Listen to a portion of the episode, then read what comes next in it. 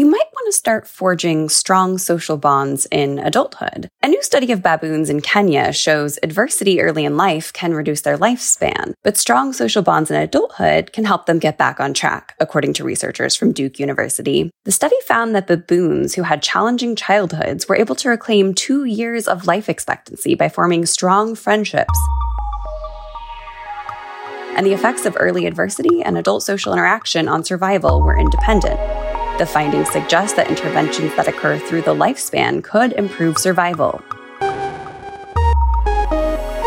This is Pulse Check. I'm Megan Messerly.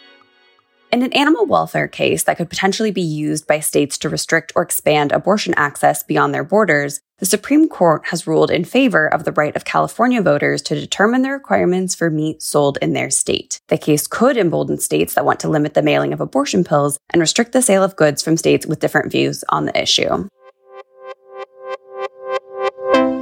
You might want to rethink opting for alternative sugar free sodas and non sugar sweeteners. The World Health Organization has issued guidelines cautioning against the use of aspartame, saccharin, or stevia, and recommends people to opt for foods and drinks with naturally occurring sugars and unsweetened options. Some short term studies show sweeteners can help with weight loss, but long term studies linked their consumption to higher risks of obesity, cardiovascular disease, and diabetes. And OpenAI CEO Sam Altman will testify before the Senate Judiciary Subcommittee on Privacy, Technology, and the Law today as lawmakers consider regulating artificial intelligence. Politico's Ruth Reader spoke to Gary Marcus, an AI entrepreneur and professor of psychology and neuroscience at NYU, who is also testifying, about what he sees as the concerns and opportunities of integrating AI into healthcare. Here's part of their conversation. Well, so thank you so much for joining me here. Uh, you are hosting Humans versus Machines now, this podcast, and in your your first couple episodes are about IBM Watson, um, which had an epic rise and fall with its first win on Jeopardy, um, and then you know the company tried to bring Watson into healthcare and particularly into cancer. And I won't spoil the whole episode, obviously, but ultimately, Watson kind of failed in healthcare and in cancer. And it seemed like part of the reason for that failure was because the team that was working on Watson and bringing it into these healthcare institutions wasn't really working directly with doctors and researchers. Is that sort of a fair assessment? I mean, there were certainly some doctors involved. One of the people that we had on the podcast was a researcher, and he expressed a lot of dismay about how the researchers were being used. There were certainly doctors like coding stuff up and, and being consulted to some degree. But the researcher that we talked to, Ari Caroline, who's now running a, a startup called Weave, felt like IBM was not really doing the research that needed to get done to validate the stuff. He felt like they were in a hurry, that they wanted to make a lot of money quickly, and that there's a lot of legwork you need to do to make sure the stuff even works. In any domain, you really have a challenge of going from a demo of something to a real commercial product. In in medicine, one of those steps is getting doctors or nurses to want to use it, let's say, if it's something in the hospital. Another is making sure that it's really robust enough. Do you collect the data in one hospital, does it work in another hospital? Like teaching hospitals are going to be different from other kinds of hospitals. So you have questions about like, does the system really causally understand what's going on well enough? Is the system easy enough to use? Is it rewarding to the doctors? So, you know, one of our guests talks about how um, at one point Watson was making some predictions. Some of them were wrong. And some of them were like so obvious to the doctors. They're like, you know, what's for dinner? Duh. And, and so, like, you know, if you're going to get doctors to use something, we all know how busy they are. Like, it's got to be rewarding enough to them and tells them something they don't know and something that is true that they don't know and that works in their environment that they don't know. And Watson wasn't delivering. So, despite the fact that Watson was a failure in healthcare, AI in healthcare has continued unabated. We are seeing development there, often in more sort of like niche contexts, right? An algorithm for a particular indication, whether that's, you know, there's some experimentation going on in radiology. AI for predicting sepsis has been a big topic of discussion because there is an algorithm that was put out by an electronic medical record company called Epic that was not so good before it hit the market and before doctors started using it. What do you think the guardrails around some of this AI development should be? Because in some cases, there is a lot of research going on, to your point, right? We're seeing this happening in academia, but we're also just starting to see AI come on the market for healthcare in ways that are not, well, not yet regulated, though there are some questions there about, you know, the FDA is obviously trying to step in a little bit. Mean, I'm not a complete expert in this area, so I can't give you sort of chapter and verse, but what I would say is that I'm all for doing research around this, but that there's a line between research and deployment. In terms of regulation, we have to think of these things roughly like we think about um, drug studies, which is like you try things out on a small scale before you deploy, deploy them on a large scale. My biggest concern right now is there's a lot of technology that is not very well regulated, um, like chat search engines that could give people medical advice, where we don't really have a system in place even to see are people using these systems in that way. Um, there's lots of work, let's say on radiology, for example, where I think people are fairly careful about this. There's somewhere it's sloppy. I mean, many times when you read a study about a new result in radiology, if you look at it closely, you realize there's no test of generalization there at all. There's some extravagant claims, and you don't really know is this going to hold up. Or during COVID, there were like hundreds of studies where people would say, like, I can listen to somebody's cough and decide whether they have COVID. And often they would work like 70% of the time. And then you're like, well, what do you do with that? That doesn't, you know, save you from needing to do a COVID test. It's cute, but it's not an actual, you know, medically worthy thing. Um, and so, you know, we have to hold high standards on this. I think we are entering an era where typically you're going to get the best results by having a human plus a machine working in tandem. So, you know, there's a fair amount of data, I think, in radiology right now that look like that. There could be a world someday where you just use the machine, you don't need the person's judgment. But we're not at that point yet. You know, machines can look at the pictures, but they can't really read the text that well inside the record. So they don't know how to have an integrated picture the way a good radiologist would. So there was a rumor we'd lose all our, ra- or wouldn't need any radiologists. And the truth is, we don't have enough radiologists um, because the machines aren't good enough to replace uh, a radiologist wholesale. But they're good enough now. I think that they're starting to help radiologists. People are starting to have solid enough data. You know, you have to do lots of studies, look at different circumstances. One of the things people forget about machines is that they're not people. People start to treat the machines as if the machines reason just like they do or their doctor does, and they don't.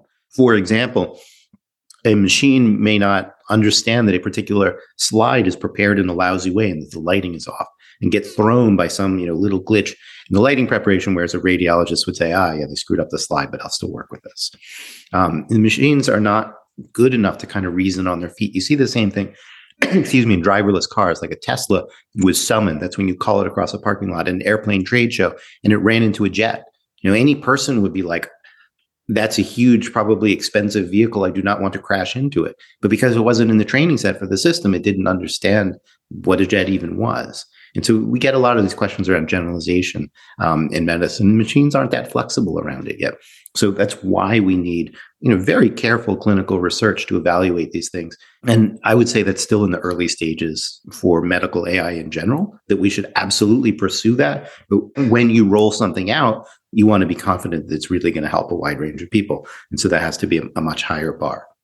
so I wanted to come back to Chat GPT and Chat GPT 4 and sort of the use cases in medicine. Obviously, you know, there is a concern around people using Chat GPT to answer their pressing medical questions online the way that you would sort of type a medical question into a Google search bar, right? Yeah, I mean the big secret with Google is that for most of your medical searches, they don't do the regular kind of page rank algorithms and stuff like that. They actually have you know professional doctors that write things out and they, they shunt you to those things. And it's going to be interesting to see whether they can do that in the context of these chat style searches or whether they just let the chatbots kind of come up with their own answers, which, you know, we know these systems hallucinate. They make stuff up. They make up sexual harassment charges that are bogus. They're going to make up stuff about biology that's bogus. Like they'll be right often, but they'll also be wrong sometimes. Um, and so there's a big question there in my mind about what people will do with the chat style searches and whether they can restrict them so that they don't give a lot of bad advice. I think it's interesting that you brought up that study too, because there are some people or some researchers who are thinking, well, you know, for basic questions, for certain basic questions, especially if there is sort of like a limiter involved or these are somehow vetted, like Chat GPT might be able to be a more empathetic doctor because doctors don't actually have that much time to be good on conversation and bad yeah. on facts. And so, I mean, you know, eventually we'll get to an AI that is both good on conversation and good on facts. I would argue that's further away than a lot of people think, that it requires some fundamental rethinking in how we build our AI. It's certainly possible in principle, but I'm just not sure that we're there yet. Right. And then I guess just like looking ahead, what do you think is so far, based on your knowledge, some of the best use cases potentially for AI in healthcare or medicine? I think in the long term, the dream of Watson is the right one, which is to give personalized medical advice for you, integrating everything that's in the med- medical literature. But I think we can't quite deliver that yet. And so in the near term, things like what Suchi's trying to do, they're much narrower. They're not such ambitious bets to like change all of medicine, um, but to take one problem, really work on it hard, on the science of it, on the kind of sociology of getting human beings to use it in context, making sure the product is right. We'll see a lot of incremental innovations like that over the next 10 years. And I think medicine will be noticeably better 10 years. Doctors make mistakes. They will make fewer mistakes. We'll build better tools to reduce those mistakes. So, you know, I'm optimistic we'll see some things. I just don't think it's going to be like the radical sudden game changer that people wanted to see with Watson and again want to see with GPT-4 it's still an open empirical question, like how well the stuff works. We have to do the science here to find out. My my biggest concern is that people are going to overuse these tools for medical advice, and that you know it'll work for eight out of ten people, but then your biology is a little bit different. The system doesn't know the right question to ask, and you get bad advice even more worried people kind of using these as stand-in psychiatrists and friends and things like that. And you know already we've we've seen maybe one suicide tied to a chatbot conversation that went south and and um it's a complicated story but we have seen some things like that. There are a lot of people were using Replika to have um, almost like verbal sexual relationships and then Replika stopped doing that. A lot of people were genuinely depressed that they like lost this facet of their life. And so, like, we're messing with human beings here when, when we portray these systems as being more human than they are. And so, I think I, I'm also worried about those risks. So, kind of bad medical advice and bad psychiatric advice. You know, the work like to try to figure out how to make radiology out of this. I, am fine with that as long as we take it carefully and do it as science. Rushing ahead with the chatbots worries me a bit. Well, thank you so much for joining me. Uh, I really appreciate your thoughts on all this. Fun talking to you. Take care. And that's our show. Our music is by the mysterious Breakmaster Cylinder. Afra Abdullah and Annie Reese are our producers. Our healthcare team editors are Eli Reyes, Dan Goldberg, Barbara Van Tyne, Beth Belton, and Sean Zeller. Jenny Ament is the executive producer of audio at Politico. I'm Megan Messerly. Subscribe and follow Pulse Check for a new episode every day. And subscribe to our newsletters where you can read this reporting Pulse, Future Pulse, and Prescription Pulse. Thanks for listening.